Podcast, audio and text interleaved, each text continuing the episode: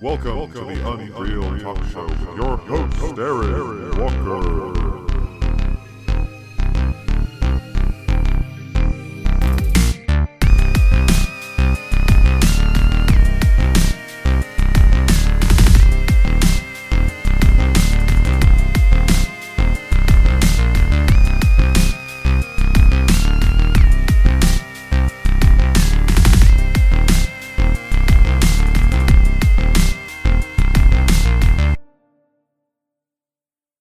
Welcome back, everyone, to another episode of Unreel Talk Show with your host, Aaron Scott Walker.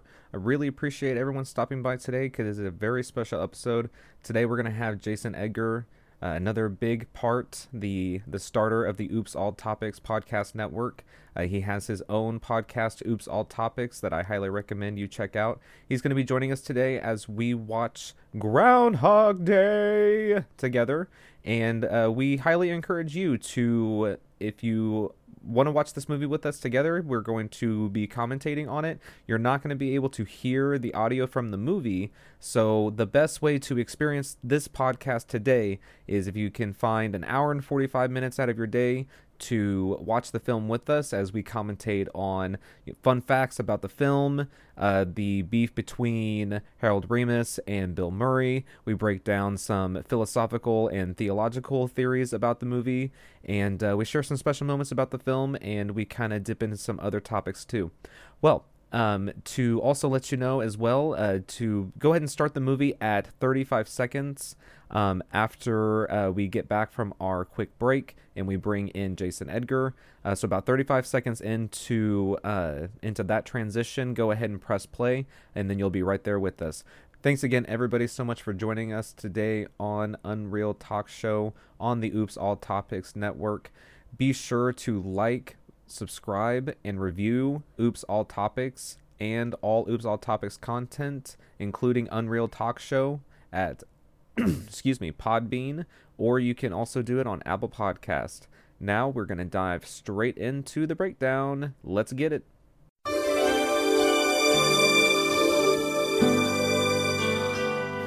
Every year, an outstanding amount of people lose their teeth, all because of smoking crack. If you want to keep your teeth strong and shiny, there's only one simple thing to do don't smoke crack. Smoking crack is bad. So the next time you find yourself with a crack pipe in hand, remember if you love your teeth, please don't smoke crack.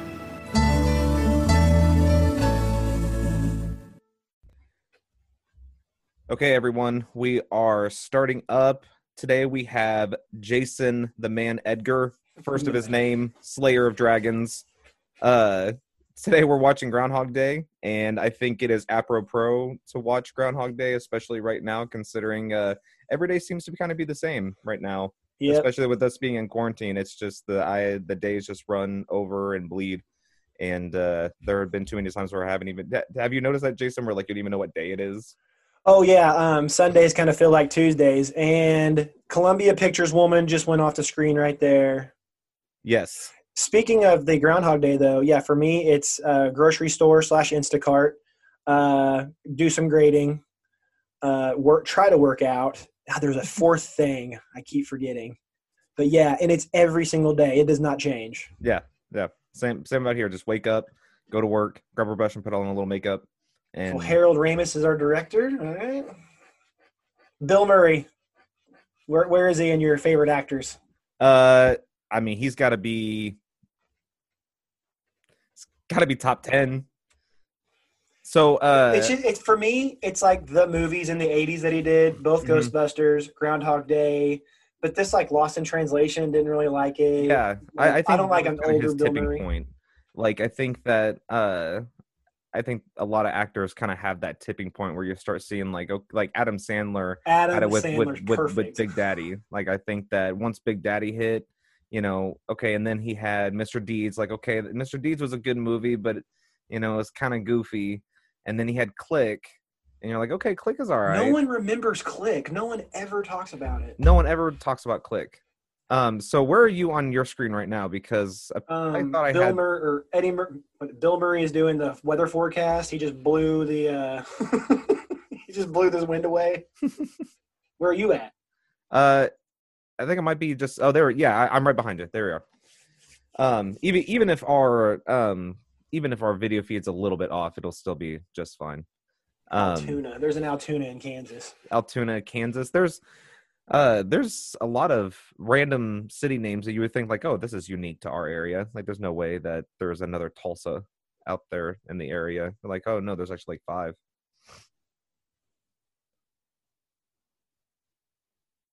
See, and this also kind of like ruins the the magic of the magic or the of the weatherman transitioning from the green screen to the Oh, yeah. to the desk. This is. I mean, it's not too bad dated. Kind of looks like an old episode of Seinfeld. You know. Yeah, it's yeah, it, it's not terrible, but I mean, you would definitely tell this is not made from the last twenty years. Oh yeah. I mean, it's a classic, man. People Yeah. love this movie. Absolutely. All right, they said they wanted to do something. They did not want to have like a normal holiday. You ever heard Mhm. that before? They didn't want to do Christmas. They didn't want to do Halloween or Fourth or even like New Year's. Right. Some sort of like just like milk toasts, just uh, uh, what am I trying to say? Holiday. And Yeah. they came up with Groundhog Day. Well, I mean, you know, we like groundhogs. What do they do? I don't know. Tell when spring's coming. who, who is this guy? Um. So, I can't. He's from Scary Movie. Uh, the ori- uh, the second one. Yeah, the second one. Uh, was yeah. Uh-huh. Huh, I'm, I'm gonna look it Uh, up on IMDb. Let's see. Uh, Chris Elliott. Chris Elliott is his name. Uh, he no, is. no, no. Wait, wait, wait. I'm talking about the. I'm. We're talking about a different person. I'm talking about um, this guy he was just talking to. Oh, the guy guy. that was like, you know, oh, I can stay for the five. You know, if you if you want me to. That guy. That's gonna bug me. Yeah. Okay. Now, originally in the script, this is not how the movie was going to start out. Originally in the script, they had it written to where the the audience didn't know what was going on until like later in the movie. Like you didn't know Oh yeah. like like it, it was they literally just jumped into like him starting Groundhog Day, and then you were supposed to figure it out out like along the lines. But thank God they changed that. All right. So they're they're going to Punxsutawney. Um, what was I gonna say about uh? Crap. I had something thoughtful to say. Damn it. Oh well. Let me look at my articles here. Oh, okay. Let's talk about religion here for a second. Do you know what uh, Harold Ramis says that this movie you could describe it as? What does it say? Buddh-ish. And you all Hmm. know, Oops All Topics Network listeners, I'm a big fan of Buddhism. And so once we get in here, I'll try to sprinkle in some Buddhism thoughts. Um, but I have not studied Samsara. But Samsara is the idea of rebirth, almost like whenever you die, you turn into a butterfly or something like that and go Right. away. I've not gotten that deep into Buddhism. I'm doing Sure. like the groundwork stuff. But uh, what did you uh, did? What did you research on um, on that?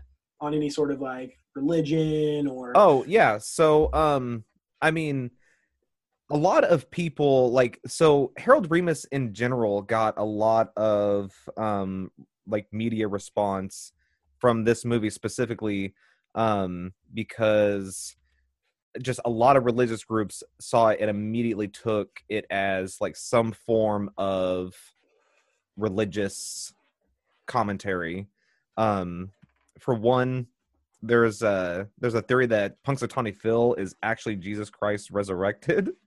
Um, in the a film critic uh, Michael Bronsky uh, noted the Jesus-like, the Christ-like attributes assigned to Punxsutawney film uh, Phil. So, um, there's a theory that the groundhog is clearly Christ resurrected, and the ever hopeful renewal of life at springtime at the time of you know pagan christian holidays so like christians were looking at it as like okay well punxsutawney phil obviously you know symbolizes jesus christ um there's a lot of theory that it's like it's a metaphor for just like judaism um there's a dr uh, dr niles golden goldstein excuse me um he saw Phil Connor's actions as specifically geared towards Judaism, uh, citing the fact that his first like good deeds uh, beget good deeds as opposed to a place in heaven or in a state of nirvana. Uh, like- Nirvana, perfect. Yeah. So like the movie tells us that, you know, as Judaism does, that work that the work doesn't end until the world has been perfected. So Mm, like oh, your wow. Awesome. like your your state of purgatory, like you can't move on from you know this part of the world until you've perfected it. And you know, in the very beginnings of this movie, like Phil is all about himself. Like there's Holy there's a lot of things that he can make better that he chooses not to. And Uh, was that You it? know- yeah, yeah. Uh, um, no, and then cold stop. cold stop, full, full stop. full stop. Well, uh, you started laughing, so I started. I just wanted to. Well, he started chewing on his hands for some reason. Uh, okay, uh, real quickly though. Um, Yeah. Uh, in- in Buddhism, though, again, increasing the suffer. I'm sorry, increasing happiness, Yes. decreasing suffering. We know he's like robbing banks at one point. yeah, That's like making people suffer. But yeah, at the end, he's like totally increased. But also, every night before you go to bed, if you want to essentially get better and, and move on to the next day, you try to figure out what you did wrong, stop doing it, and what went right, and do that again the next day. And by the time you're like 50 or 60, you've got life perfected. yeah. Like you know, you if you actively try to learn from the lessons that are being presented to you on a day by day basis, you know, you won't have to deal with these problems.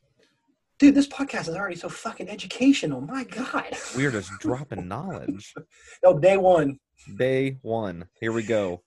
The, okay, what what about this first scene is like? What would drive you crazy? Do you think the same song every morning? It, it wouldn't be the song. It would be. It would be the woodchuck chuckers. Like it would be Okay. that. It would be.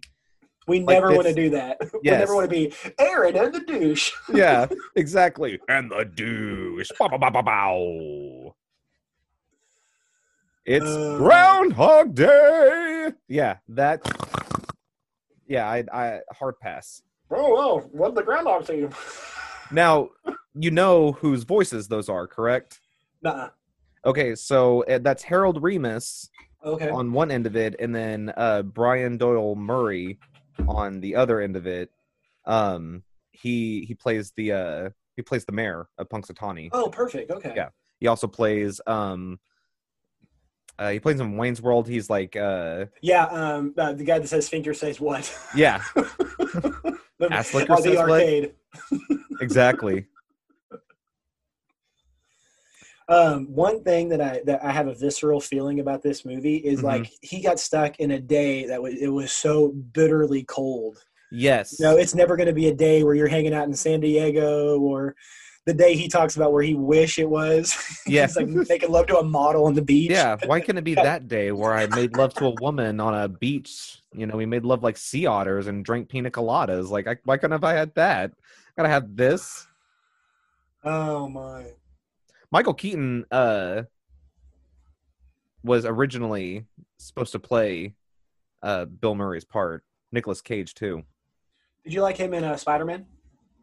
Playing But I like uh, Michael Keaton. Oh, absolutely! I loved him in Spider Man. I think that he, I think Michael Keaton is one of the most underrated, versatile actors of. for sure, man. my And a good- generation. and a good Batman, even though it was like Yeah. so long ago. Yeah, like to Phil? go from Phil, Phil Connors, I haven't seen this movie in 15 years, but I know his name is Ned Ryerson. Ed Ryerson, sells insurance. oh my needle nose. You ever run into somebody from your your high school days, and then they're just like, "I can't believe you don't remember me."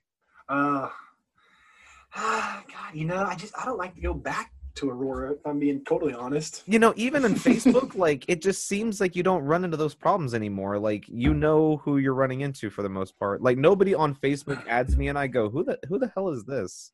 Most of the time, I know them. Yeah. Now, I don't believe that he doesn't remember Ned Ryerson because he dated his sister. Oh, he did. Huh. yeah, he- he said you, you you dated my sister Mary Pat uh, a few times until you told me not. Oh, to. okay. I'm, I'm So listening to you than the movie. Yeah. Well, I mean, I don't even really need to listen to this movie. I honestly could probably quote it to you right now as it's happening. All Uh, right, I'll kind I'll kind of be like the neutral, just Yeah. yeah, yeah, you know. Yeah. But um, what other stuff is this guy in? Ned Ryerson. He's in some. He's in some movies. He's like this kind of just. He's made a living being like fourth, fifth in line of the. movie. Yeah. Um. So his name is Stephen Tobolowsky. Um. He has been in quite a bit.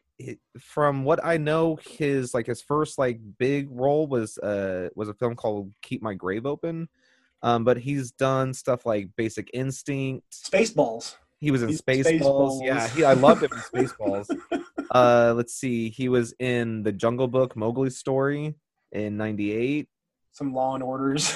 yeah some yeah like he you know like garfield like he's just been in a lot of films where like national lampoons he's just always kind of like that backwards I know where I know him from. Silicon Valley. Do you watch Sil- Silicon Valley? yes i do watch Oh, silicon I valley love yes, that show. he, and he is Gilfoyle is the best. gilfoyle is the fucking best in that show The funniest thing is when him and um, God, what Kumail Nanjiani's character, or whatever, they're making Uh-huh. a they're making a pros and cons of telling that guy that he's gonna kill himself on the. Um, and one of the pros is fuck Gina. Oh my lands! Uh, go back to the movie. I'm on IMDb right now. yeah Also, Professor Stein on Justice League. All right, enough of that guy.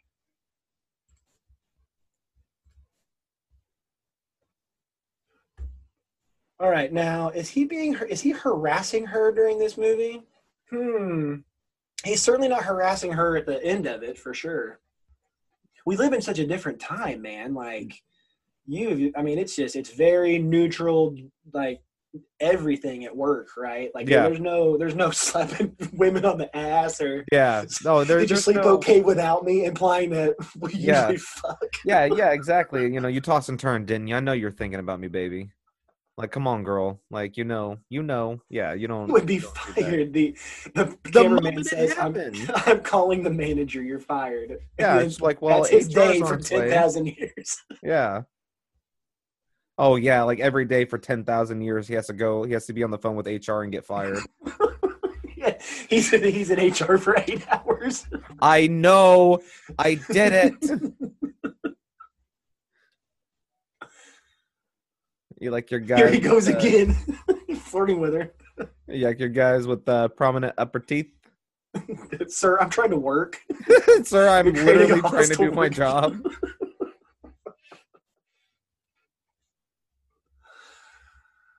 Oh boy, Did I, um, there's a debate tournament at, at Harper College. It's Mhm. like February 15th or something. It's, I've been up in Chicago for two years. Both years, it's been the coldest fucking day of the year in Chicago. So you got to sprint to your between buildings. Just thought I'd tell you that. Now, remember those debate tournaments that were just so ass cold, like the ones in Webster? God, like there were some, and then on top of that, like the school's heating was always like just Yeah. perfectly like time to not be working. Like, okay, well, he just. Did you see? All right, right, did? three, two, middle finger. Like again, like different times, man. Like if you're uh, not not only is she like like a professional in this industry, she is a producer. Like she is his boss, and in front of her, he gave a countdown and flipped the camera off. And so, like, you know, yeah, sure, like in a fun environment that most likely probably wouldn't have gone anywhere. Like in a, in a three man team like that that have been together for a while, I could guarantee you they would let that slide. But if it was like a like second day of meeting them, and this this super cocky like weatherman just strolled on, he's like, "All right, guys, camera on me in three, two, middle finger." Everybody would just be at him. Everyone would just be looking like, "Is this guy fucking serious? Did he just Okay, flip in all camera?" seriousness, how do they get out of this traffic jam? Because there's a median in the middle of the road. yeah not only is there a median in the other road but the i mean the traffic is very clearly building up behind them so i mean sure. whatever time they have to wait for this to get backed up they might as well just wait until that semi gets you know like unstuck because that's going to have to be the main priority you can't turn these cars around all this moisture is better of the Gulf is going to hit off to the east and hit Altoona.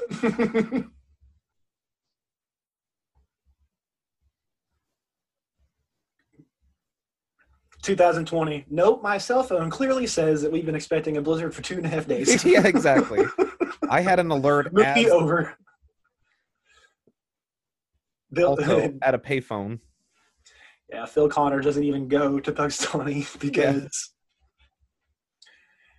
um, let's see here. Uh, good, awesome score on Rotten Tomatoes.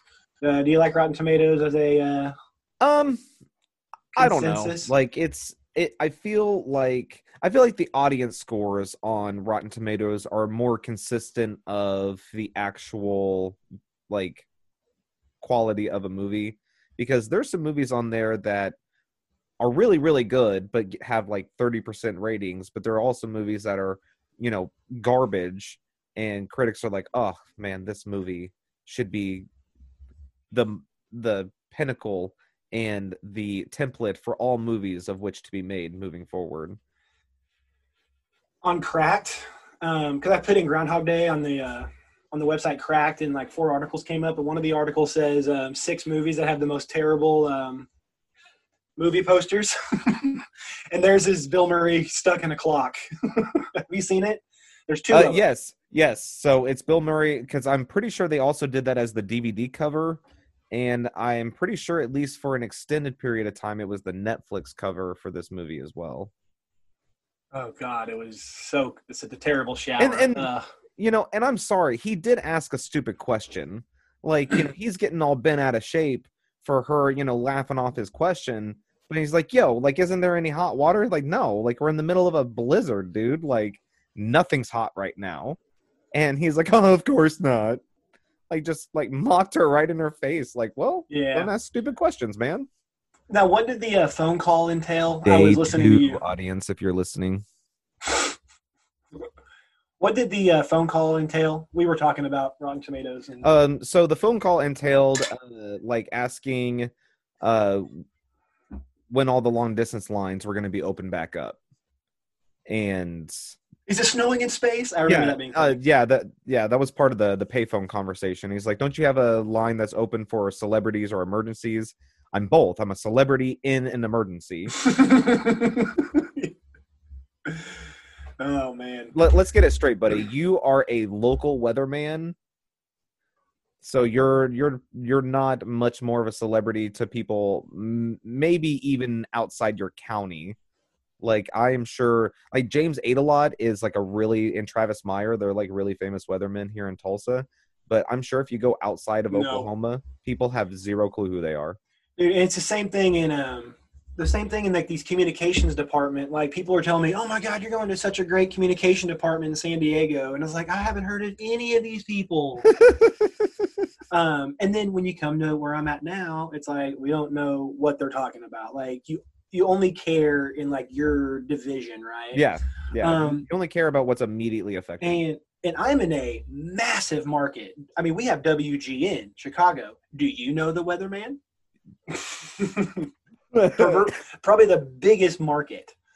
Um, okay, let me ask you a question, Aaron. You remember back in the day? I'm talking nine early '90s. HBO used to do this thing. It would be like HBO First Look, and you'd kind of get like this. It'd be like a 13 minute thing about like a movie like this. Yeah. I I remember this one. Yeah. And one thing I specifically remember about that first look was um, they had to do the uh, shoving the donut in his mouth take a couple of times. yeah, yeah. He didn't get it right the first time, and it's so, I would imagine he was probably sick of eating. oh, right at the time of dude. After one, I mean, Day one, those- I'm like, all right, I'm not eating again. yeah, Can those imagine HBO first he wasn't a smoker, and then in this film he had to like pick up smoking? Like, Oh, okay. So he's a smoker in real life. um, I, I don't know if he is a smoker in real life or not. I would, I mean, by the way he's aged, like, I would imagine he probably is a smoker. At right, we're on date. We're on we're on day uh we're on day two right now. a little bit more into it. We've been talking. Yeah, yeah, just a little bit more into it.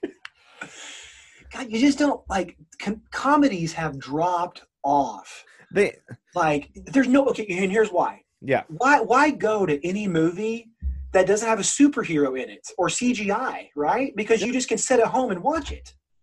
Yeah. So comedies, unfortunately, fall into that. You like romantic comedies, like or, or uh, romantic movies, even. Yeah. There's Well, nothing. it's It's the cartoons and superheroes. That's it. it, it's the it's the emphasis on the big blockbuster and what it means to it like it it started changing with like movies like fast and the furious like whenever those like action type movies started becoming like you know that's what you went to go see the movies and then it was movies like avatar um, where you go to see like an even greater cinematic experience in 3d and so it just like it audiences i think just started becoming more and more less satisfied. And then like just the art of comedy fell by the wayside. And it was it was more left to shows like the office like parks and rec um, to kind of keep up um, the the subtle art form of comedy because it is because a lot of what's happening in this movie is really really funny but at the same time like it's funny for a reason He's the lines are so good. yeah they're they're and It's still once a year, isn't it? yeah, still once a year right like Okay, here's another thing so terrible about this day. He steps in that pothole full of water. Is there anything worse than a wet sock?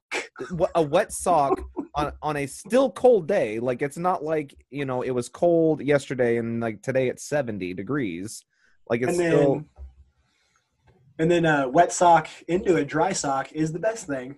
yeah So- it's it, it's yeah you you know you give a little and you take a little uh so this movie is actually being filmed in illinois woodstock they did not film this in punxsutawney pa they actually was that your uh, was that your vocal uh, this or uh, uh, your D, or club sounds? I Yeah. do that too. yeah i you know why, Bow, bow, why bow. yeah, you know, why scour the internet for uh, like a sound effects board whenever I have one built into my mouth? Yep, we're just one step closer to Aaron in the douche. Aaron in the douche. Blah, blah, Bow, bow, bow. Aaron in the douche, poppy. Like just like those stupid ass like clips and sound effects. Yeah. We have like 13 interns just plugging away. So what's what I found like whenever I first started watching this movie as a kid, like, you know, towards the end of him doing his little bit there, you know, he was, you know, a little kind of down about having to report this again, but at the same time, he did have a little bit more enthusiasm. So, like, it got a little bit better already on the first day, but he, Well, I mean, he can't fight it. He's like, Yeah. uh, I something. What the fuck? Yeah, this, like, the second day has got to be just jarring. yeah, and you're just like, fuck this, man. and then, of course, you forget that the water's cold, which just makes it like, it, it just pushes it, uh, the, like, lines like this.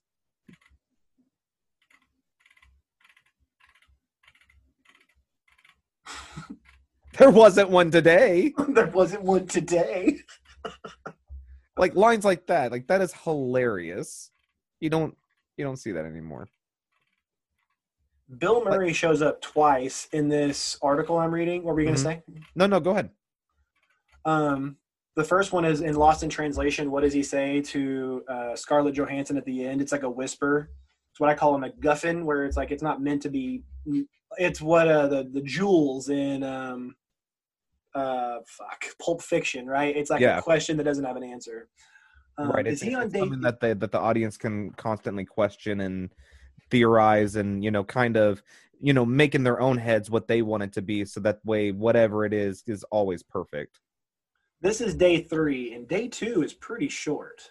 day two is pretty short because he just kind of gave up like but you know towards the end he's like okay like if i have to do this again like i like i want to know from the very start that i wake up Yeah. Am I back the, in the same pencil. day? yeah The so he yeah very- he the, the first thing he looked for was okay i hear the song where's the pencil he's every skipped everything else and is immediately just going straight to the festival like but what's even more interesting though like it kind of puts in a question of like the butterfly effect because he is in a sense like changing the events that he has already done Mhm. he because you know beforehand he talked to that guy he had a cup of coffee you know he had a little bit of breakfast you know he took his time getting out the door and Oh, every God. time he got out the door he still met the same people in the same sequence. But yeah, he this, sprinted. He sprinted the first part, and he still ran into Ned Ryerson. yeah, still met, yeah, still ran into Ned, still, you know, ran into that lady right outside the hotel that was like, you know, it's Gobbler's Knob, it's Groundhog's Day, you idiot. And that you couldn't do this today. You couldn't say, "Hey, um, sorry, I'm not doing my job today. Just meet me in the diner." I'm like, you you handle it.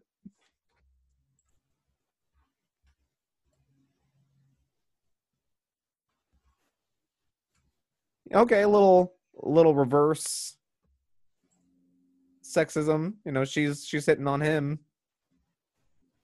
Yeah, she slapped him in the face earlier too. So it's the the I'm whole talking the wait- dynamic. I'm talking about the waitress. The waitress. Oh, uh, okay. she's like these dicky buns or sticky buns are just heaven and then she looked at phil connors she's like aren't they like All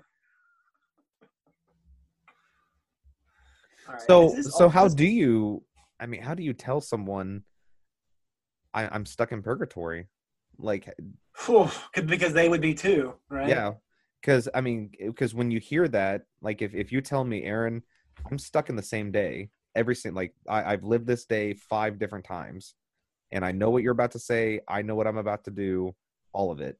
Like i either suggest that you, like, like what she was saying you know get you need to get your hit like the groundhog phil. Oh i would i would get sick of these guys so quickly i would i wouldn't go to the diner anymore. Screw no. Anyway um i'd be like okay you either need to get your head examined like you need to go see a psychiatrist or like you like you either immediately distance yourself from them or you immediately go all in because like you said like okay if this is true then i'm stuck in it as well Yeah. Okay, I wanted to. Have you heard about the cut scene that explains the entire movie?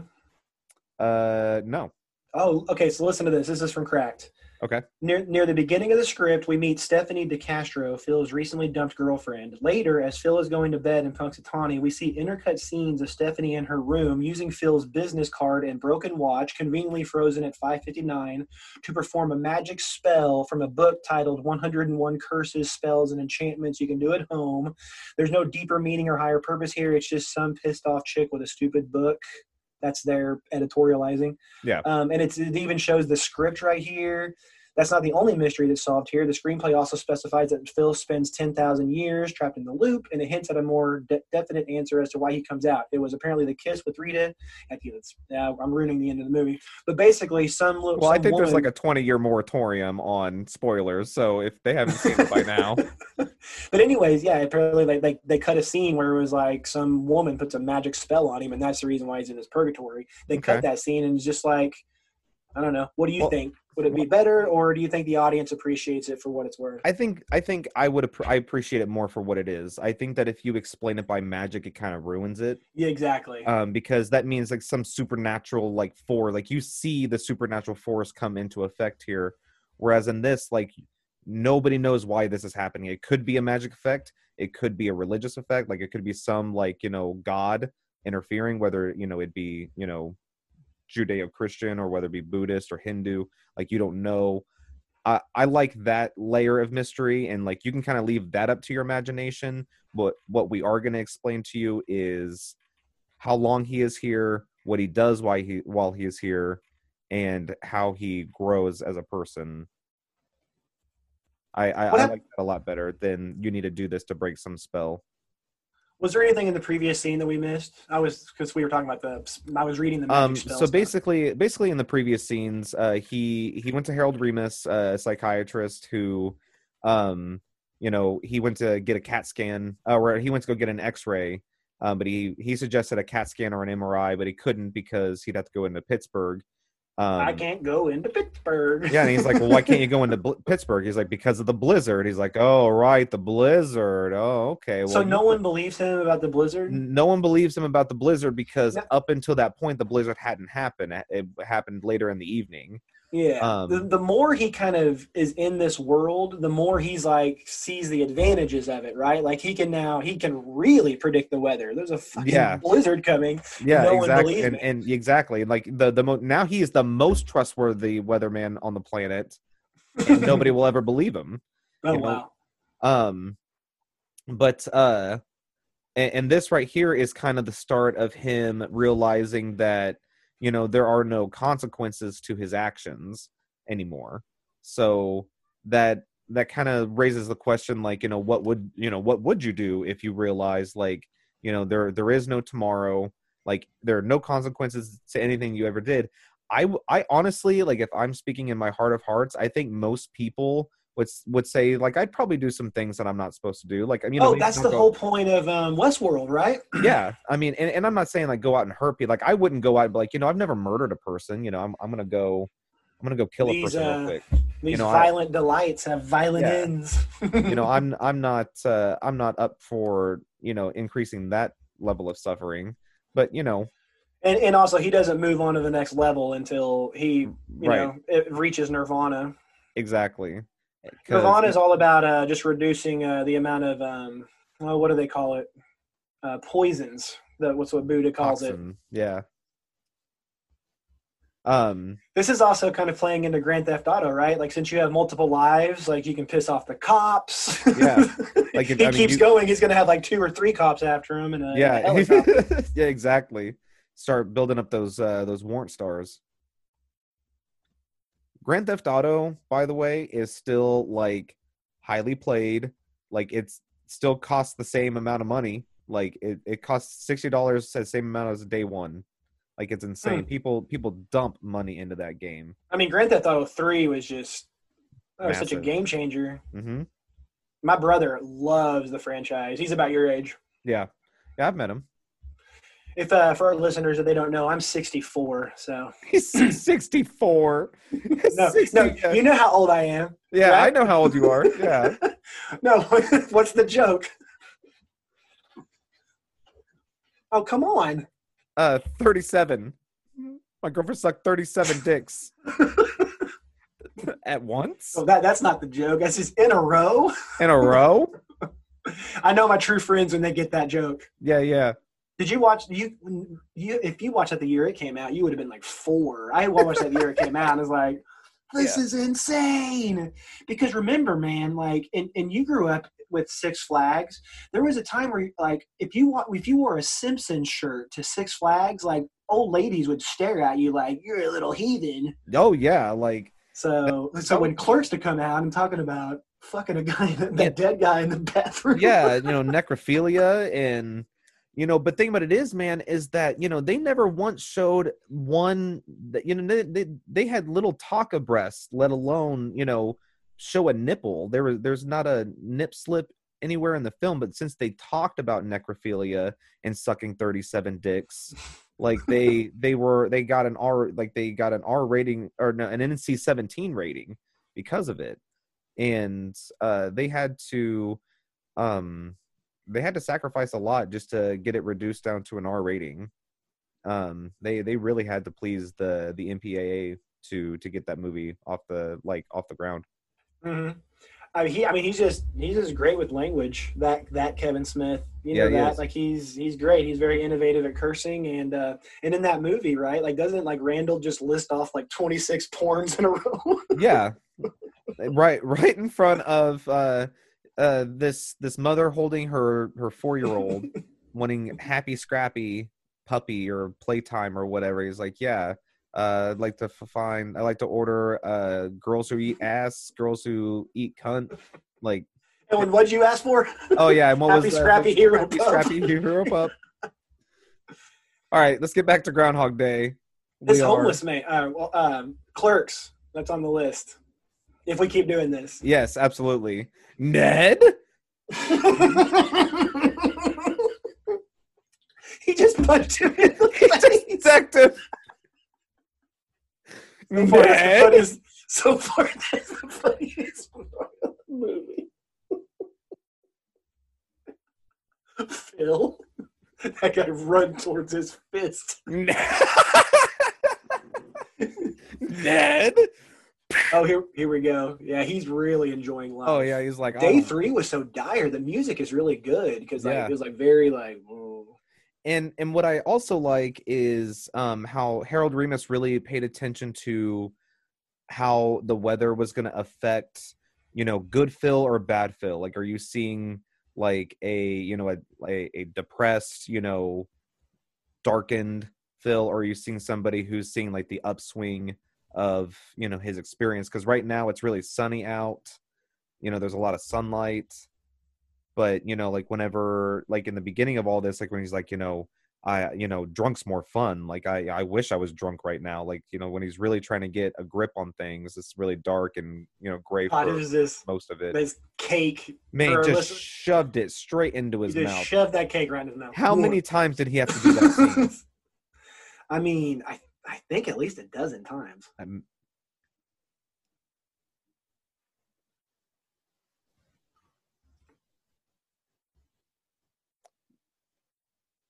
Listeners, we're still here. We just really want to hear this poem. For sure. You don't like those. he just laughs at her. No, dude, when they put it in like some sort of like movie or TV, I'm enamored by it. Like um, Ozymandias. Mhm. Uh, Ozymandias encompasses Breaking Bad. Breaking Bad's my favorite show. Uh, the best episode of TV ever is Ozymandias by uh, the, f- the. Are you into Breaking Bad? I don't know if I've I, ever. I, I absolutely love Breaking Bad. Oh, those last four episodes are fucking unreal. Those last four episodes were probably and- some of the best episodes of all of television. And as you know, if you listen to my podcast, I'm big into symbolism. So I'm like, okay, what is this? What's in this poem? Is it is Yeah. it explaining his scenario right now? There are a lot of clocks behind him. That's the symbolism for Mm. sure. Uh, well, actually, I'm really glad that you brought that up, the Thank you. Jay, Aaron. because uh thank you the douche um i'm really glad you brought that up because all the clocks in the diner are actually uh broken. They're stuck on the same time which symbolizes Oh, yeah. phil's predicament for sure. and then he and then he immediately he's like hey you know what? I'll i'll, I'll just start picking up some tail while i'm here. Yeah. you know? Rita's rita's not going for it. I'll uh i'll use my but see the thing about it is though is that it kind of proves that the moves that he typically uses are are kind of cheap and you know might work on somebody who wouldn't expect that out of you you know what i'm saying who doesn't know your type of personality and he remembers what he learned the day before. It's not like he it's not like a zero sum game here, right? exactly And that would and if and if some sort of Buddhist god is trying to teach him a lesson, he would have to learn he would have to learn something day by day. Exactly so and this like you know he's he's definitely learning like in the beginning of this he's learning that you know he is a ladies man but that that type of man is not the type of person that rita would go after. And and while he is with her he even thinks of rita and to the point where he audibly says rita's name. Uh so it's very clear that he he specifically wants one person but he just doesn't know how to be the man that that that she wants out of him and you know he even later on goes on to just bluntly ask because again as you just said you know for for everybody else they don't remember any questions that they ask. So like he just blatantly asks he's like what are you looking for in a guy? Like just tell me every like layer by layer what you want in a person and then i will start filling in those gaps. And then uh we'll we'll save the rest of that for a little bit later in the movie Yeah. because um it's it's pretty neat how it unfolds. So so now we're we're back in the lounge Oh, hello. making making the magic happen He's got a day to do this. he knows it. i gotta make I'm- it happen That's what I'm thinking. It's like well, this is gonna happen. It's gonna have to be a one night stand for sure, according to the rules set forth by this fucking omnipresent God. don't blame me i would have called the next day but the next day you still didn't know me But I'm stuck in a fucking time loop.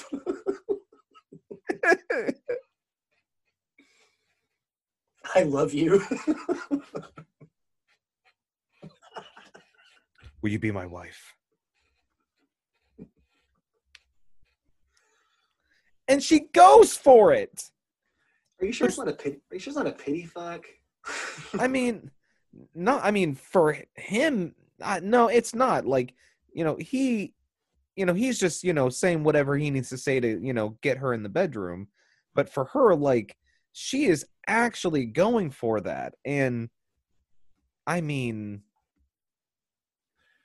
We're starting to lose count of days, yeah. So, um, and he and he's starting to memorize the, the wind patterns too. right. So, So, I mean, that's when, uh, in the in the Wired article that I sent you, Jason, earlier, um, it's uh, it actually talked about um how specifically how many days it would take for him to actually plan like the perfect bank heist like um a man like went down because Harold Ramis again uh said that his initial goal was to make him in uh, purgatory for about 10,000 years but the movie actually depicts about 10 years. So um, a guy decided to actually break down the time and see how accurate that would be. Um, so even so about 38 days are actually depicted throughout the whole film but by this point we're probably on day like 300 something uh, because he he estimated that it would take about 250 days to um to plan Like learn how to ice sculpt and stuff. well to well to play- plan well to plan the perfect bank heist specifically to be able to learn gust you know wind gust patterns you know exactly at what time these trucks are going to be here i mean because he's going to have to be able i mean because the things that we don't see are him you know making his way to the hotel room i mean he's got to flee the scene and Mhm. you know he's got to hope that these people don't realize that the the bag is gone because if he fucks that up then he has to go back to jail and he has to start back over. So i'm sure there Oh my several- god, yeah. i'm sure there were several times where he actually got caught and had to spend the rest of purgatory day in jail. Call me bronco. Yeah you know fuck it. Why not? I'd go out in a cowboy outfit.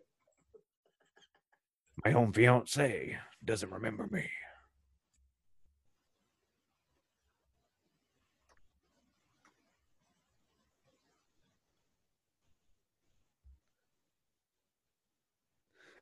That'll be a one adult and uh, uh, two adults, I guess. Yeah. so this is just another girl he's picked up.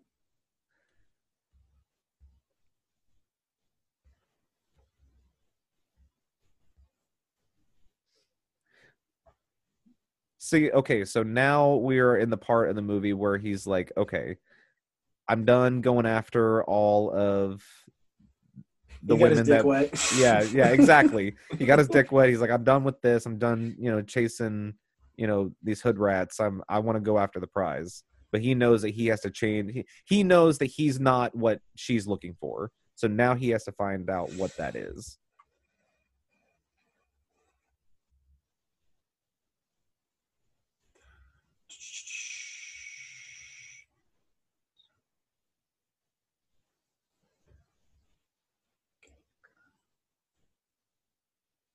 Uh, the film mirrors Buddhist practices in real life. We follow near identical schedules. Although the routine is the same, each moment is unique. It is important to note that Phil Connors breaks the samsara cycle when he does not try anymore. This enables him to enjoy true participation and true enjoyment. Every moment of his day becomes meaningful. Mm. That was in the How Groundhog Day is the ultimate Buddhism moody, mo- moody movie for fuck's sake. Well, um, you know, Awesome. Uh, speaking just like on levels of like you know philosophy and like psych like psychology of films, like Bill Murray like gradually discovered that you know Phil had a duality. Like there was like a bad Phil and there was a good Phil. There was a Phil who was motivated by his ego, motivated by his own personal needs, and then there was a Phil who actually cared about others and wanted to be you know the person that you know he should be because the person that he can be because we all can be better like if we're being honest with ourselves like we can always be a better person you know we can always you know put ourselves out there a little bit more um so it it, it got to the point where like if Harold Ramis made a cut in the scene bill murray would just say just tell me good phil or bad phil and Hmm. then they would just move on with reshooting the scene And you know which one of those survives? If we have a good and a bad, good the one the one you feed. The one you feed yep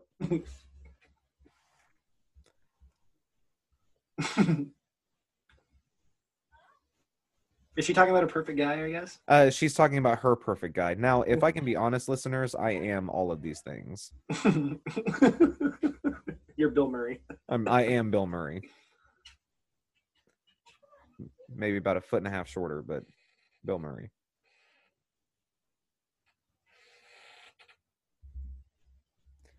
What's he now, doing here? so uh, he there he just he just took out some part of the van. So like at this point, there, he wants to put her in a situation where they're not even trying to leave the town. Uh, yeah, he's controlling the environment. Yeah. It's a big thing if you want to control something. and again like it, we we have to remind ourselves that all this takes planning and time to do so the the things that we don't see you know in between the cutscenes are you know like okay well i i tried this and we still ended up getting in the van and leaving so what And this is cool. I'm sorry. Go ahead. no no no go ahead go ahead I was just gonna say this kind of reminds me of High School Duo because now the vignettes are him coming right back in, where from like the next day. yeah You know, you know what I'm saying? just pulling it right back up like he it's it's kind of like just respawning where he failed Respawning. That's a great way to put it. Yeah. Now I've had a sweet vermouth uh on the rocks with a twist, and It's it's, not. You're not. What? Ahead. no, no, it- it's not a terrible drink. I don't think you're supposed to drink vermouth. You, if you go to a bar and order sweet vermouth on the rocks, like they they'll pour it for you. well, they'll give you whatever you want. They're gonna give you LA Freeway. You know what that is? No, I don't. Educate me. You take the bar mat that they make all the drinks on, and you squeeze it into a shot glass. They will fuck off. They would not do that. There's they would. sh- They did it every day at Olive Garden. I'll take an LA Freeway. no, it's like years a, ago. you know, it's like a dirty Sanchez. Like no one would ever do that sex move. I don't know. When it comes to that stuff, I don't think there is a limit. I'd like to say a prayer and drink the world peace. I'm so how- I'm so how gentle sophisticated. Yeah, I'm so sophisticated. Oh, yeah, I have such drink. a. Even the bartender is like this fucking guy. I think the bartender's stuck here too. Yeah, he's yeah. Even the bar, like he's the only other person that here what's yesterday. going on. so like every day he just sees us like, God, man, this fucking guy is still trying this. Oh man. Uh, did you ever see the duo Sure Thing? It was like an overdone uh, duo, but it was like this date that went wrong, and every time it went wrong, I, go, I guarantee ding. you that I, I yes, yes, yes, yes, yes, yes, yes, yes. As as soon as you did the ding, it was overdone in 1996. I'll tell you. Uh, so was like you know the boy in the the striped pajamas, my sister's keeper. That was another like really overdone. Uh, oh my DI. god, that boy in the striped pajamas is a fucking heartbreaker. Ugh. Yeah, and how do you not vote for it? I mean, you're like, well, I mean, am I pro Nazi if I make it the the two in the room? that, that's another thing. It has to have a moral value. Every every interp or IE or whatever. Yeah. But anyways, uh, man, this duo. I don't know if this has ever been done. I've never seen it in my years of coaching I- and judging and stuff. I would be if I was if I was in a in a duo room and somebody pulled out Groundhog Day and they did a 10 minute breakdown of Phil and Rita going from I can't stand each other to I want nothing more than to be with each other. Like that would be if they could do it, it I, I think they could do it. They could break it down. I, I think enough people know the story of Groundhog Day to where they don't need to fill in the rest of the context.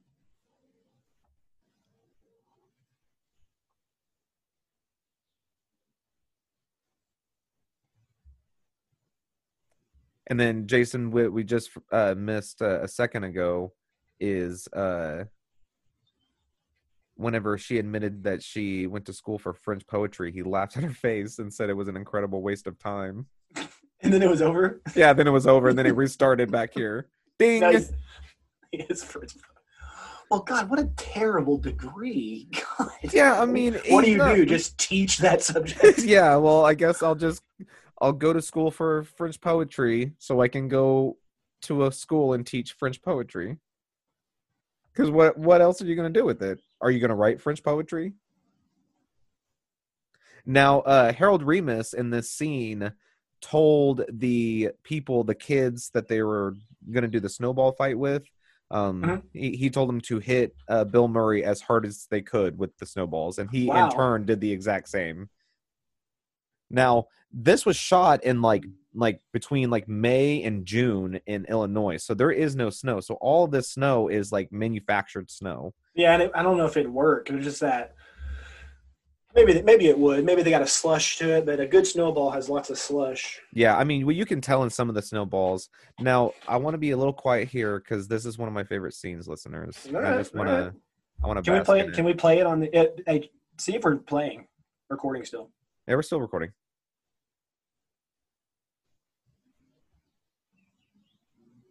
Mm, carousel going round and round.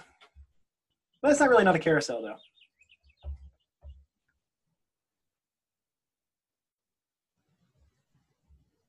I just love this scene like coming up right here.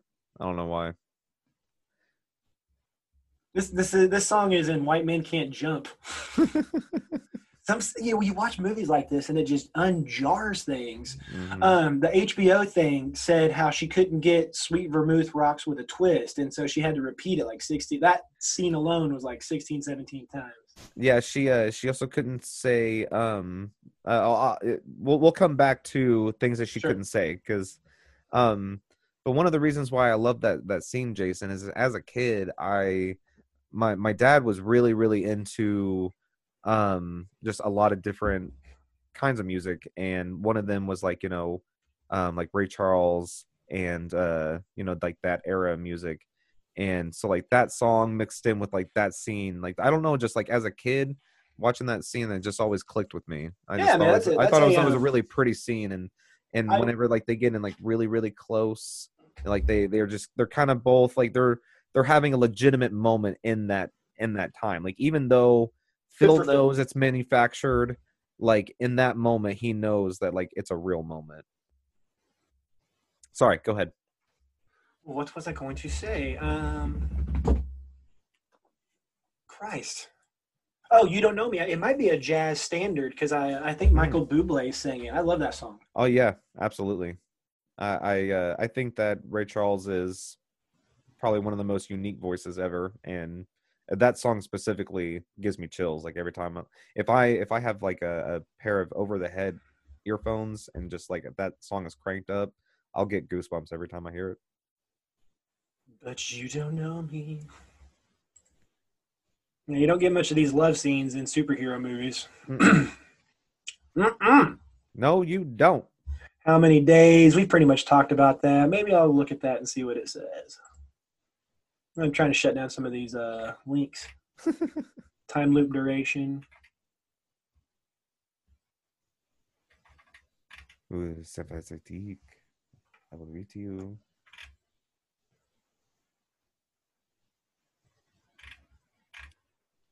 Implying that it's so cold that you can just leave ice cream out on the windowsill and it would not melt. Jeez. Yeah.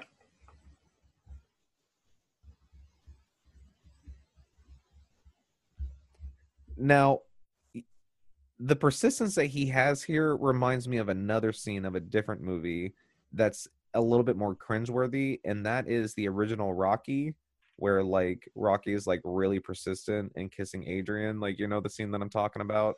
He like corners her and like forces Yeah. the door closed, and I'm just like, geez, man, like. It, thank God it worked out. Because can you imagine if she never talked to you again? at least Phil has the benefit of the day restarting. You don't. Yeah.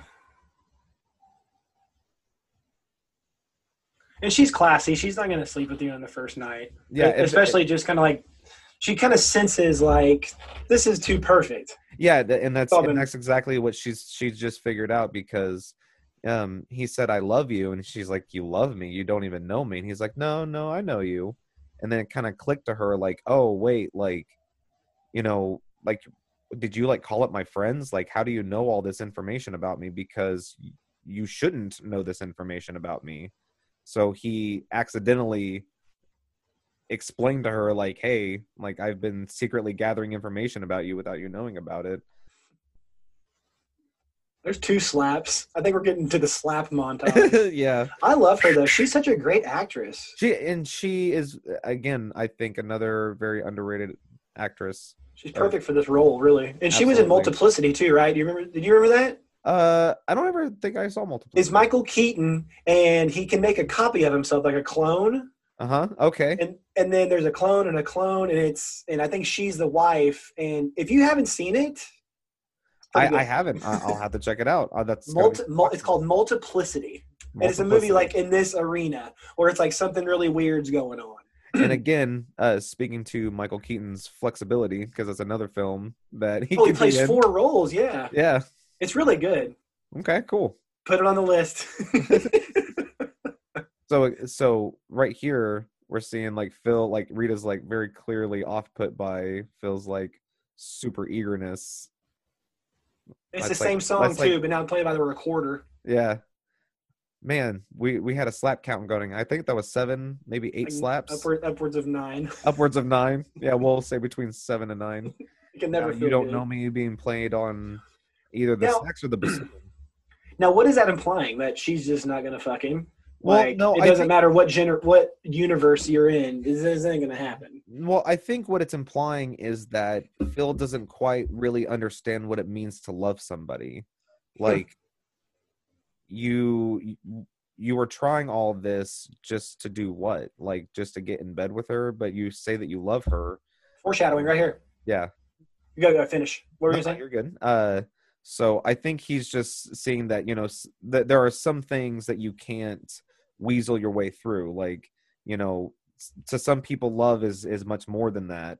And Otherwise, you're gonna end with a slap to the face. yeah every single time uh, rightfully so he he's this is a new character. He's he's getting like when's this, this, gonna end? this this is bad phil this is Jason Edgar week eight of the pandemic. It's like okay, enough enough or the or just pretty much the average person is like yeah I don't remember life without the pandemic. This is nuts.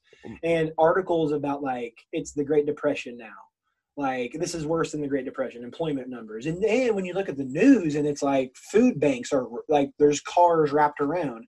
Mhm. It's there's so much Great Depression terribleness going on right now, and this is what he's kind of feeling. yeah absolutely now one thing that i want to kind of brush on is that and that i haven't really found anything that clarifies and for me it's kind of a plot hole is that it doesn't really explain how he could be awake through the time swap because Oh, for sure, yeah. because he was awake to like stop to like make sure that the clock didn't go off and he just started quoting what the reporters say or what the the uh radio casters say Yeah. this is pitiful now he's just mocking it Wait to worship a A rat. rat.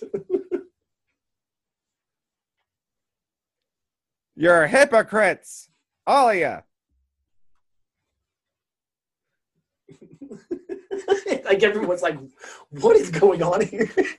man he just bucks up to the camera guy my upsetting you princess this is a meme right now. Yeah.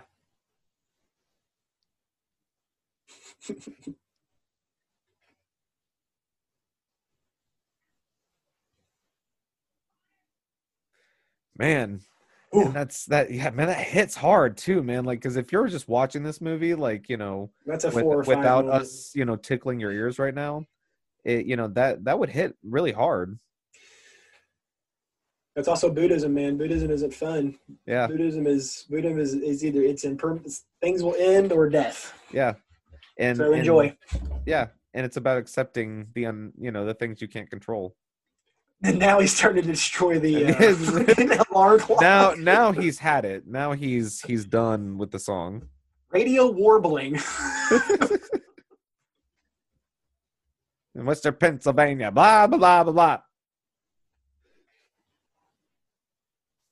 Now, interestingly enough, Bill Murray thinks that this groundhog like specifically hated him because oh, in any time that he tried to handle him, he, he did not he was not having it. Uh, he actually bit him twice. Um, and yeah, he he had he had a couple problems with uh with the groundhog, but the the, they had a, a a group of six groundhogs that were bred specifically for this movie. Did you hear about uh, New York Mayor Bill De Blasio? He dropped a groundhog and it died. Oh no! Um, this is in um, I don't. It doesn't say the year, but it did certainly happened. 2014. Um, the groundhog that escaped Mayor Bill De Blasio's grasp during the year's Staten Island Zoo Groundhog Day ceremony died a week after the fall. Oh no! The rodent predicted six more weeks of winter before tumbling several feet from the mayor's hands. Was not the zoo's famed Staten Island Chuck, but rather a stand-in. Yeah, blah blah blah blah blah. But yeah, the mayor of New York dropped a woodchuck and it died, or a groundhog. Well, unfortunately, he wasn't predicting how long his winter was going to be. Another movie Oh, that uh, prominent or shows like a prominent groundhog is uh, Caddyshack Two, Yes. Well, which people Um, hate, but I actually like. now uh there was oh man i i actually i actually just read something that had said that in the part of part of the original script um bill murray was going to be like chasing the groundhog like on foot like a maniac like he was going to be oh like, yeah, ranged and like kind of lunatic but um, kind of a great Murray runner. had well bill murray specifically pointed out that he thinks that audience members would have thought that would have been too much like caddyshack and Uh-huh. so, so they chased so they changed it to a, a car chase okay i'm gonna step away listeners for just a quick second i need to get my phone charger Oh, I'll talk. Uh, I'll talk him through it.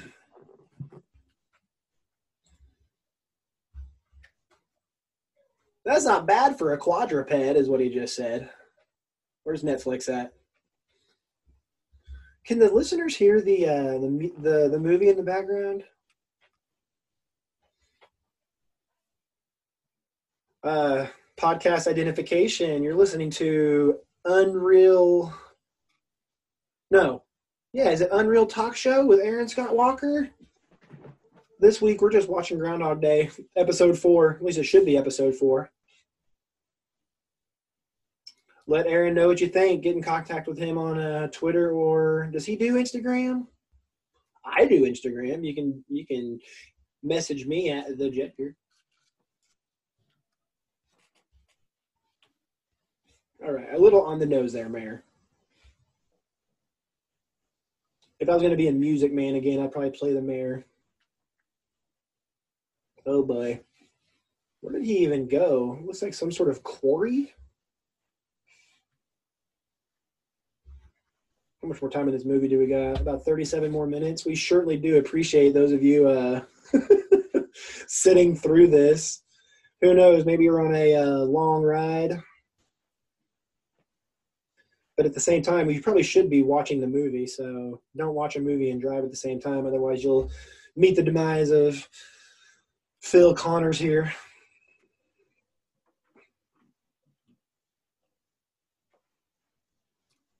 Looks to be a standoff between Phil uh, in the truck and the uh, cameraman. He's about ready to experience his first death, I think. Which, I mean, even for him, who's someone who's lived a bunch of these Groundhog Day lives, would be, I don't know, this would be quite a quite a quite a moment. I think, like he experienced death. how tragic Boom. hello listeners i'm back now And uh, wow, he just died. Like he just he, he is full on dead right now And did Chris he- Elliott just say he could have survived that? yeah, he was like, okay, no, maybe not now anymore. Now Yeah. that line that he had said, he's like, now don't drive angry.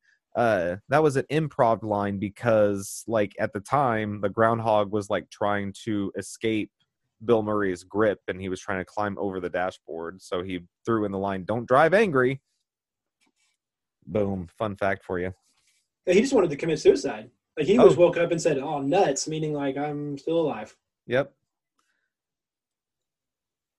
Let me take this toaster. Yeah. Would you like some uh, toast? um, this is where I guess people would say that it's definitely Buddhist because it's about rebirth. because I mean, up to this point, he's just been waking up, but now he's like killing himself yeah. and rebirthing, literally.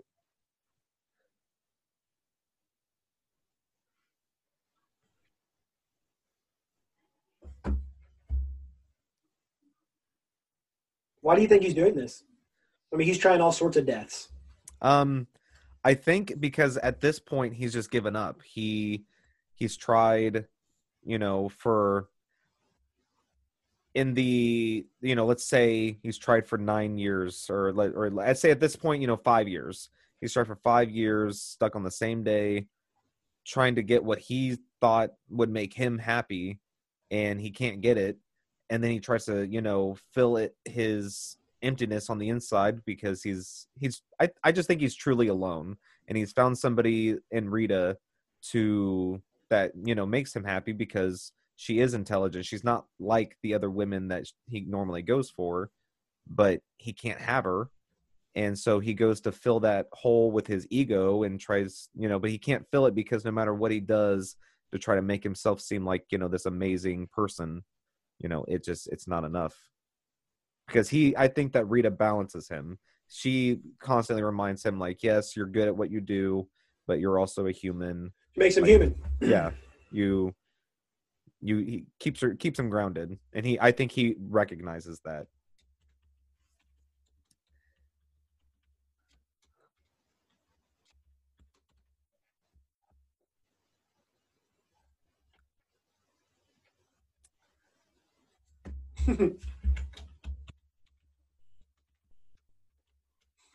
so also kind of a different sign of the times because you know again there, there's a lot of religious implications with this but you know let's go back to you know what we were talking about with kevin smith. You know kevin smith had dogma and you know he received death threats because of it. It's unreal. and and as far as i know that's not the case with harold ramis so Oh, people don't people don't like wizards or uh, like whatever Harry Potter is, like witches Oh, yeah. and whatnot. But they'll they're they're fine with the Wizard of Oz. It's Oh, yeah. just it's just selective uh, outrage, yeah cancel culture. absolutely Oh, that's a whole other podcast. Uh, I think for my birthday, I want to do a Trump versus Biden. Uh, what am I trying to say here? Just really bash Trump and then just say why you should vote for Biden, just because it's fun. just to do it Get back to the movie. I'm kind of prepping my next podcast at the same time. Getting really close to my birthday. happy birthday I'm not going to be 37 in a row. in a row. Now, see, here's what he should do. He should prove himself to be a, a god. That would be that would be nuts if he could do that. You know? and- he's doing it right now we're about to we're about to witness her believe him Oh, Mm, this is sweet. it is very sweet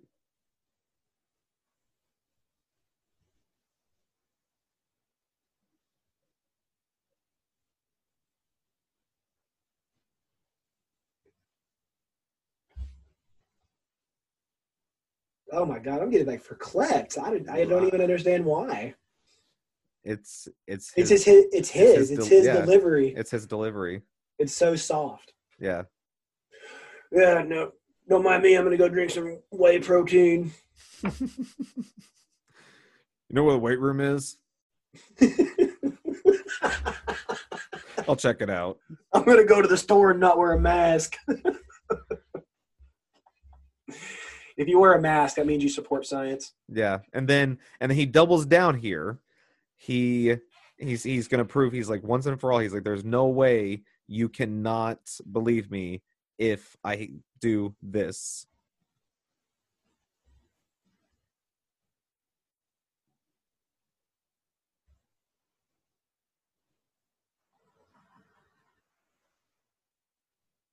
And then she believes him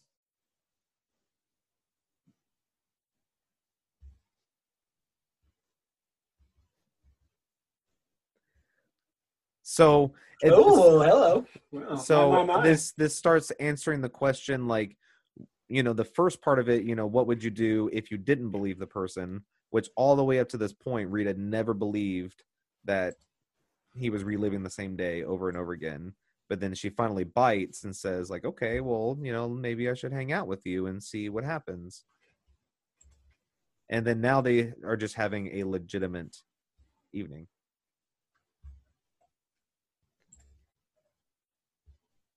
and if you're if you're watching this movie for the first time you you start to get you know i remember watching this movie with my dad you know when i was very very young and thinking that we were getting pretty close to the ending because you know they're they're finally having their moment.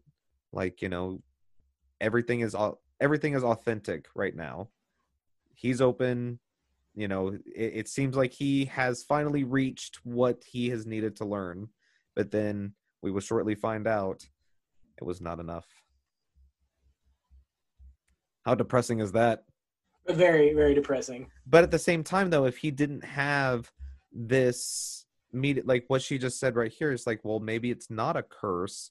It just depends on how you look at it. That sort of insight, and because you know he is able to be able to remember everything that every piece of advice that's given to him every day you know okay it depends on how i look at it so it's not a curse it's just something that i need to i need to grow from i need to learn from i need to Mm-hmm. i need to become part of it rather than fight against it Oh, she thinks it's a midnight thing. It's funny. yeah i never said midnight God, you have this memorized. I have some of it memorized, but not all of it. Yeah, I. So for all the listeners right now, as I've already said uh, said before, I I was pushed very. I, I wouldn't say I was pushed very hard, but I was encouraged to memorize like any line from any movie because like my dad always kind of challenged me by just throwing out random movie lines like and I would have to either be able to follow it up with the next line or Jeez. just or at least know where it came from like that was just kind of the game that we played um because he would because he's awesome at it like he's if you if anybody thinks that like i'm good at like memorizing movies like he is like head over heels better than me at it um but like it just sparked like a kind of a competitiveness between us so i just started like that's how i can remember like full debate cases whenever i was giving Mm. speeches in high school like i could just you know my dad gave me a good piece of advice very buddha of him. Um you know he's like you know you remember because I, I wasn't doing very well in history. Um and he's like you know he's you, you memorize these movies. Why don't you just act like your class is just like a movie? Like the stuff that the content like just like make a movie in your head about the content that Mm, you're mhm. reading and just memorize that. And it worked. Like the very next wow. like quarter like my grade bumped up like a full letter That's your learning style. Yeah.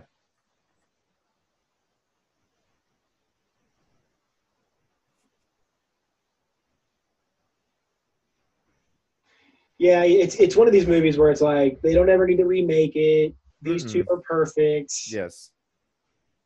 Now, uh, you ever see the movie The Rocker with uh, Rainn Wilson? Yeah. Okay, um, that that song "Tomorrow Never Comes" is like literally like the the movie Groundhog Day, just written into a song. Oh wow. the The opening lyric is "You wake up with the same old song," and "I got you, babe" is or with the radio on, and "I got you, babe" is the same old song. Like the first line, boom, Groundhog Day. Back to the movie. Laying in bed. Not making an attempt with her. Right? Yeah. but just enjoying it, understanding that he most likely will not have this moment again. Why try to spoil it?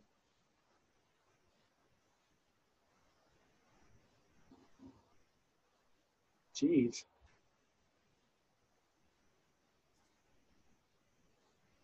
And it's unfortunate knowing that, like at this, like this movie kind of started Harold Ramis's and Bill Murray's, you know, beef with each other. Yeah. They And- they uh they reconciled on his deathbed though, right? Yes, yeah, yeah, they did. They had kind of like a closed door meeting, and they they reconciled um shortly before he had passed. And I'm, Who's I'm the who?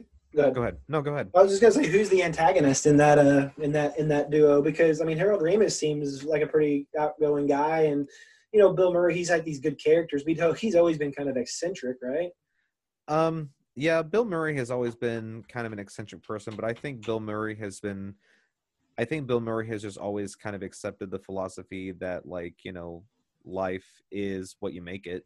And so I think he just tries to live life in probably most ways that people can't just because they don't have the, the, the means to do it. Um, but just, you know, like, you know, crashing random people's weddings and, you know, like just messing with people like that um but uh, so in this article from mental floss that i'm reading here um, it said uh, Ramis admitted that his old friend and fellow stripes and ghostbuster star was uh, really irrationally mean and unavailable at times and often late to set though he attributed the behavior to a divorce murray was going through at the time.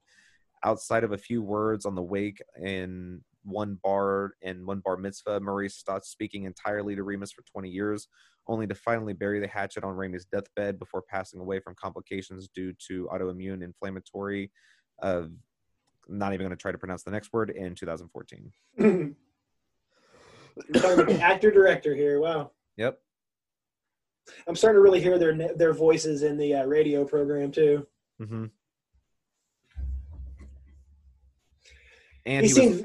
Oh, go ahead.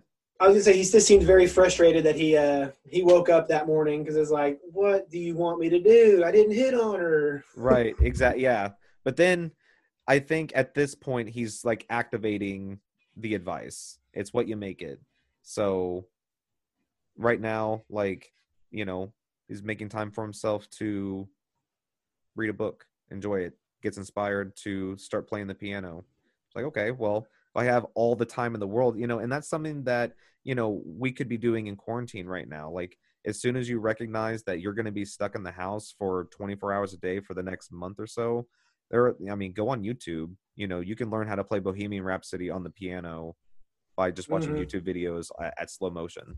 So he's this he's kind of activating what you know he had you know he didn't have youtube at that time but you know he has a thousand dollars every day to spend so he doesn't have to worry about you know losing that money. So he can just constantly give this woman a thousand dollars to teach him how to play piano. Um and here comes this the child. yeah th- and then she's just so confused. She's like the, why? Now uh real quickly this the first scene of him like playing piano um that we actually see him play um relatively well is actually bill murray playing the piano well, there you go.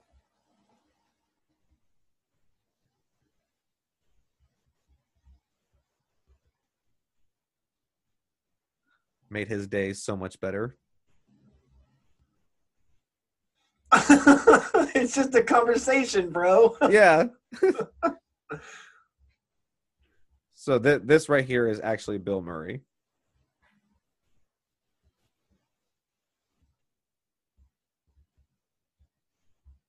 bill What's murray could not uh bill murray could not read music but he was playing from what he like how like he heard it Okay. This is another one that the internet says like it's when you're trying to figure out how much time you try to figure out how much time it would take for him to learn ice sculpting, which is just such a daunting task. yeah Not only learn how to do it, but do it really well. Like he just sculpted an angel. like almost effortlessly and now he's playing Rachmaninoff on and Off on the piano. yeah i can't hear that without thinking of uh willy wonka and the chocolate factory it was Hmm. the the musical code to get into uh the chocolate factory Oh wow, I didn't know that. Yep. Yeah, that, as I've told you, try to watch that on Broadway. i i would like to Blow your mind. and then he's overly friendly to ned ryerson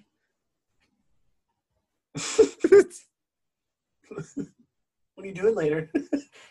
can you call in sick My lands.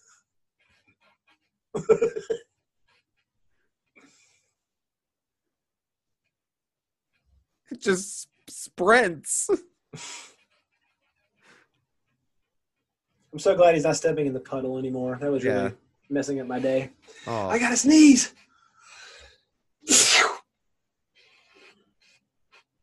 The homeless man.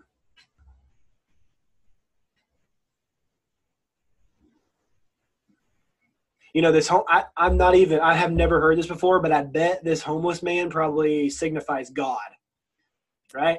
Like Um, that. Or I- the, is is there some argument for that? i honestly have not read that specifically um, well, he could because he's always there, he is always and there you would never expect it to be him. right The only problem is on his final day, he doesn't really acknowledge the the homeless man. I don't think. Yeah. Well, I, I think you could kind of cross reference the uh that kind of tactic of having the unassuming person be the god figure in uh Bruce Almighty whenever uh, uh Morgan Freeman is the janitor but he's actually God. Hmm, Um yeah, you know, so it's kind of somebody that's always in the background. and Dogma. and yeah, and in Dogma. So like, just it's always kind of somebody in the background, you know, pulling the strings from far away. Uh, I think you ever see the movie Bedazzled I believe I have seen that. with Brendan Fraser? And, yeah, I have. I have seen yeah, um, Elizabeth Hurley. Yeah, Um, definitely a smoke show. Yeah. um like there there was a god figure in that movie as well. It was the the prisoner that, you know, he got tossed in with. Oh yeah.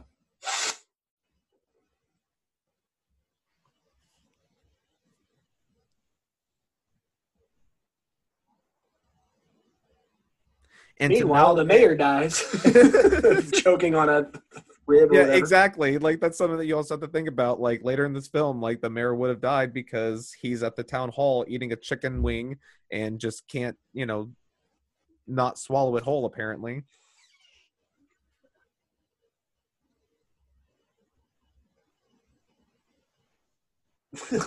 Bereft. Jesus.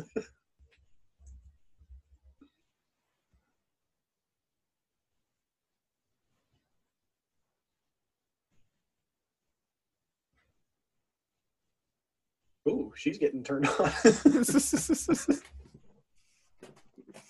so long. Sorry if you're hearing all this leathery rustling, just situating my chair.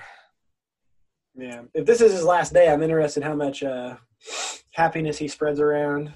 Yeah. Does he have any? Does he increase any suffering?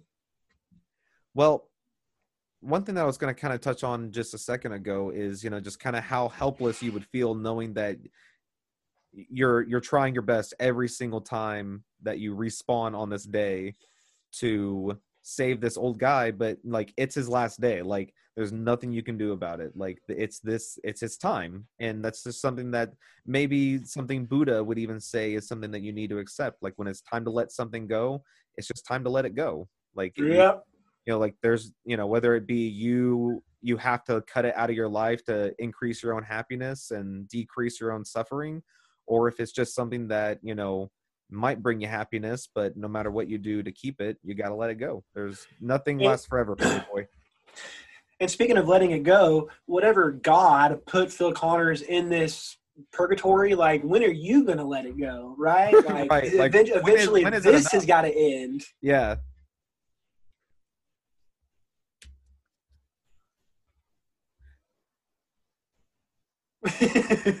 unfortunately on the first few times that he tried this he gave one of the women a heart attack from startling them oh no way! no i'm joking Oh my.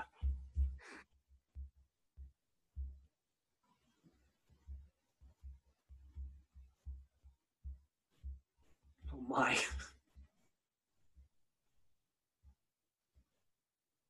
and he definitely would have died because she assumed it was a heart attack And it's the mayor too. Yeah, Like, it's what a the crazy mayor. day.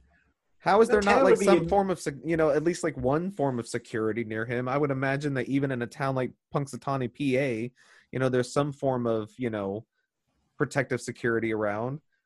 Also, something you wouldn't see today. Hey, let me light your cigarette in the middle of this restaurant. Johnny on the spot. Johnny on the spot. Bam!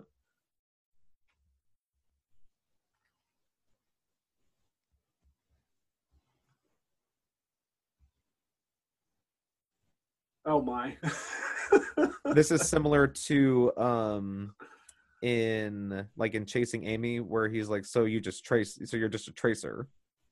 yeah, yeah, for sure. No, there's mo- way more into it. Yeah. Shading and He puts down a two dollar tip and immediately picks it back up. Dude, I learned more about yeah. Oh my!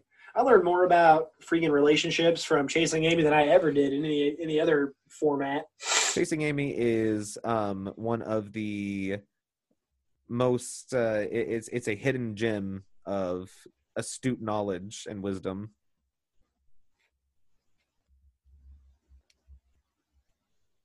So I would imagine, but I mean, this is eh, this has got to be dialing in on the remaining, you know, ten years or ten thousand, however you want to see, you know, whatever the intended years versus, you know, what Harold Ramis said that was actually ten years.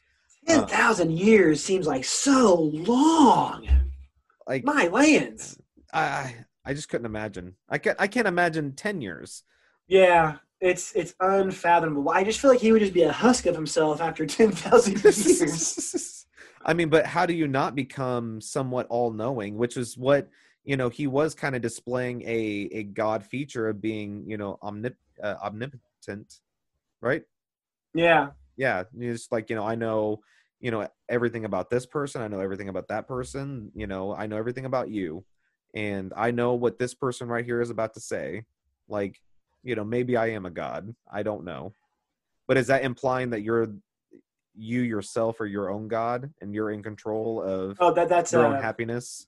that's definitely Eastern philosophy. You know, uh, Yeah. r- religion lies within. Yeah, and, and also just think about praying. You know, who who are the two people that you can't bullshit? Yourself and God. yeah, Like, so so when you're when you're praying, you're just you're kind of just putting your own thoughts out there, right. and under the impression that you're talking to somebody who isn't taking your bullshit. So, and that's the thing. If he were to BS his way through this day, he wouldn't. He would go on to the next day, or he would go on to February second again because yeah, you know it, it wasn't it wasn't real. right. So apparently, And- and increasing at all happiness the- means yeah, I was gonna say increasing all the happiness right now by playing real good piano. piano. Just, I mean, because he's stuck in Punxsutawney, and if everyone in town is in Punxsutawney right now, how can you spread the most happiness if you know sixty percent of the people in town are in this one room listening to you play piano and having a good time? And then he zeroes in on the one person he wants to increase the happiness the most.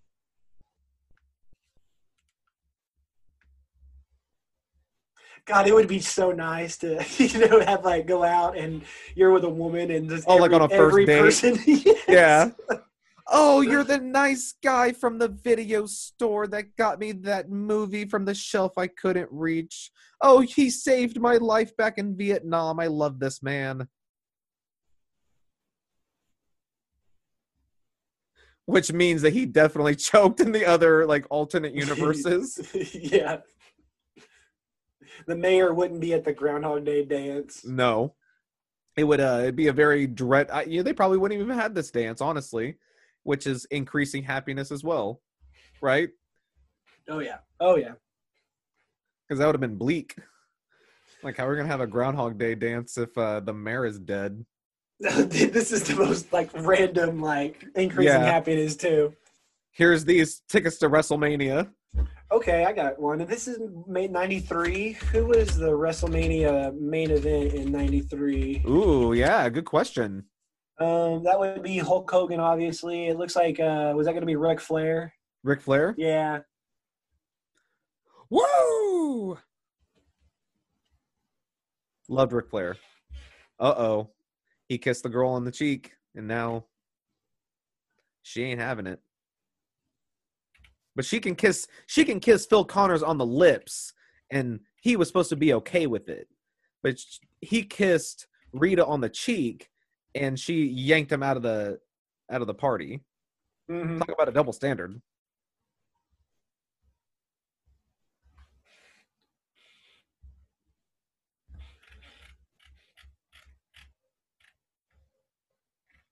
I'm trying to look at the main event. Who the main event was? Because I don't think it was who I thought it was. Damn, I'm missing the movie. 1993 WrestleMania main event.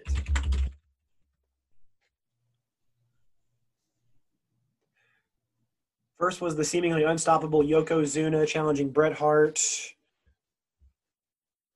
Yeah.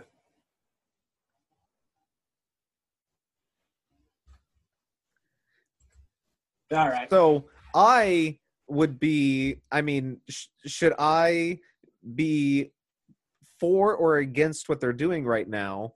Because like, it's kind of like the rev- it's kind of the reverse of what would normally happen. Like, it would be chauvinistic to have a bunch of women up there that you know men are auction, you know, bidding on to have a date for. So instead, you know, they're letting the women bid on the men to have a date with. Should I be pro or against that? I don't know. It, it's it seems like we probably wouldn't do it, but it's like a different time. You know that Dirty Dancing movie? Don't they just have like a random abortion scene in the middle of it? They, yeah, they, they, they at least discuss it. Yeah. Like, Yeah. So it's Oh, It's a different time. Another, another great thing that I would love to have happen on a first date is I get put up on stage to be bid on, and every every hot is chick. throwing their life savings. Oh, and then Rita just pulls out the checkbook. What do I have in the bank? And just writes a check for it. Beat Oh. that, ladies. Yeah, suck on those lemons. Get out of here, you poor hillbillies. I'm from the city. I got a checkbook.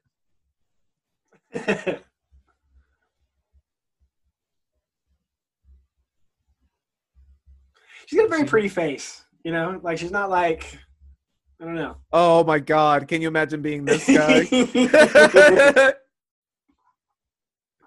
he does a little turn. He makes Bill Murray look good. 75 cents. Ugh. What's two bits? I he said 25 cents, so I guess that's what it is. What's I- two bits?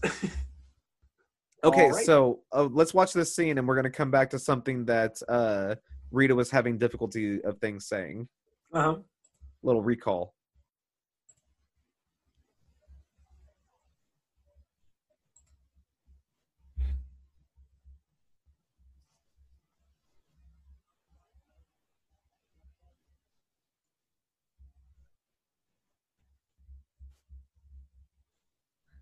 Okay. Uh, so originally she was supposed to say let's not ruin it but she could not say the word ruin so they had to change it to spoil.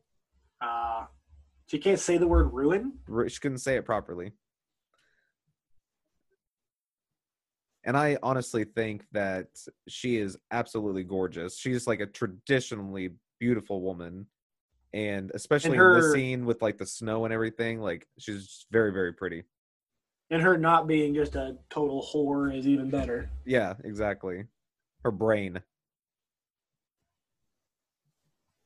Yeah, I- I'd say it takes about 10 years to get that good.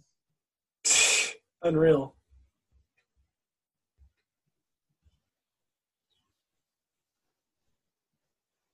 Music does so much for movies, I swear. Absolutely. It's the music that swells.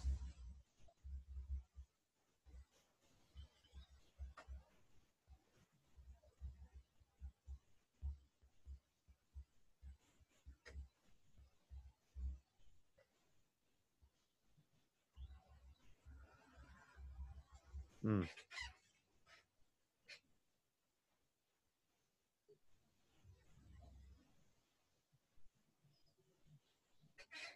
He finally says, I love you, and she accepts it because she feels the same way. Like, that's, for me, that's always been like a powerful moment, too. So what's the message here? Like you'll you'll get the love of your life if you're if you have a perfect day. I- I, I think that you try your best to re- reduce the suffering. yes i i honestly think that once he he spent the literally the entire day this day helping as many people as he could physically get to at any point in time and then at the end of it you know he he got out of purgatory so it's it's i mean i guess the message just has to be like as long as you are focusing on other people the happiness that you subconsciously want you know will will eventually happen. If if you just you know if it's meant to be. Because i don't think that like you can't because if rita ultimately didn't want to be with him she wouldn't be. So i don't know Oh, how happy would you be realizing that it moved on? oh my god i would jump out the window and like kill myself accidentally i don't know out oh of wow! happiness Yeah, and then you actually die. Yeah. How dreadful would that have been? He's so happy he jumps out the window, not thinking. Uh, uh, is it implied that they had sex?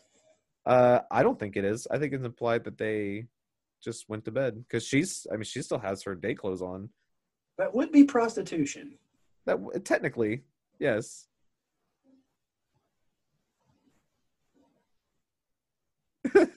I could have just said that. You wouldn't slap me in the face 25 times. Yeah.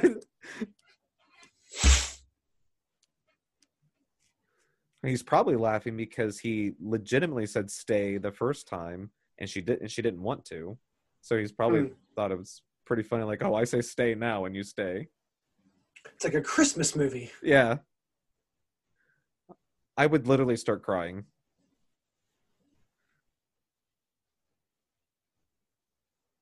Well done, Phil. Brava. You didn't rob a bank. you didn't Or swindle a woman into believing that you went to high school with her. manipulate Yeah, emotionally manipulate them to get into bed. Call them the wrong name. it's Nancy. Whatever. Whatever. It's been so long since the days were piling up. This last day kind of lasts 20, 25 minutes, but that's fine. Yeah. Hey, before we get off here, I always talk about Avengers, Endgame, and Infinity Wars. Did you like those movies as much as I did? Um, I really like the Avengers movies. I I just can't get over. it. I just, I'm I- serious. I, just, it's I could watch them again and again. I, I, from I- from, and I'm talking to a comic book guy, one of my one of the biggest comic book guys I know. I, I think that we just got so used to like getting them pumped out for so long that like I just got so excited for the next one, and then whenever we start, w- once we hit this like phase transition Mhm. into like the next phase of the MCU and like the next storyline, uh, like it, I, I don't know, I'm just kind of like in a standstill. So now I'm I now there's a lot of other stuff on Disney Plus that I could watch that I haven't seen yet. Yeah, you know it's just like i keep fighting that so i want to rewatch them but i'm like there's so much other stuff that i should be watching that you know that it that is avengers related that i could get caught up on he wants to live there now. yeah he wants to live in punxsutawney You just spent ten thousand years there, i mean and you could probably get that Airbnb on Airbnb. but you know what everything that he just did for this entire town like they know exactly who he is so he would immediately fit right in like i guarantee you he would get a job at the local news station being their weatherman he would be able to pull punxsutawney phil out every single year like that that mayor owes him one so if he said hey like just let me be that person every year going forward Yeah, you'd probably be a state senator, man. Tell Yeah. you what. All right, man. wow wrap it up? we are we wrapping did it up that was uh Long episode. that was a very very long episode i'm very glad to to have went through this journey with you we broke down a lot of uh, a very classic film Do we set through the Do we set through the credits? uh nah we don't we don't have to sit through the credits there's not All right, man. Well, hey, credit cookie post anything like production. You're gonna you're gonna produce this, and then you're gonna send me the MP3, and I'll put it on um. I'll put it on uh. I'll put it on oopsalltopics.podbean.com. all right sounds great man well Bye, uh, bud. had a lot of fun Yeah, man. Think about the next movie because I, I think I picked this one, didn't I? uh yeah yeah so uh i'll uh i'll take a look and i'll see what, what we got All right, buddy. I'll All talk right. to you later, man. see you bud See ya. bye Well, that's going to wrap it up for us today on Unreel Talk Show. Thank you again so much for everybody who's stuck with us, watched the movie. If you guys have any thoughts about what happened with Groundhog Day, or if you have any movies that you would like us to be able to commentate with you and join in on the fun, go ahead and email us at unreeltalkshow at gmail.com, or you can follow us on Twitter at unreel capital T.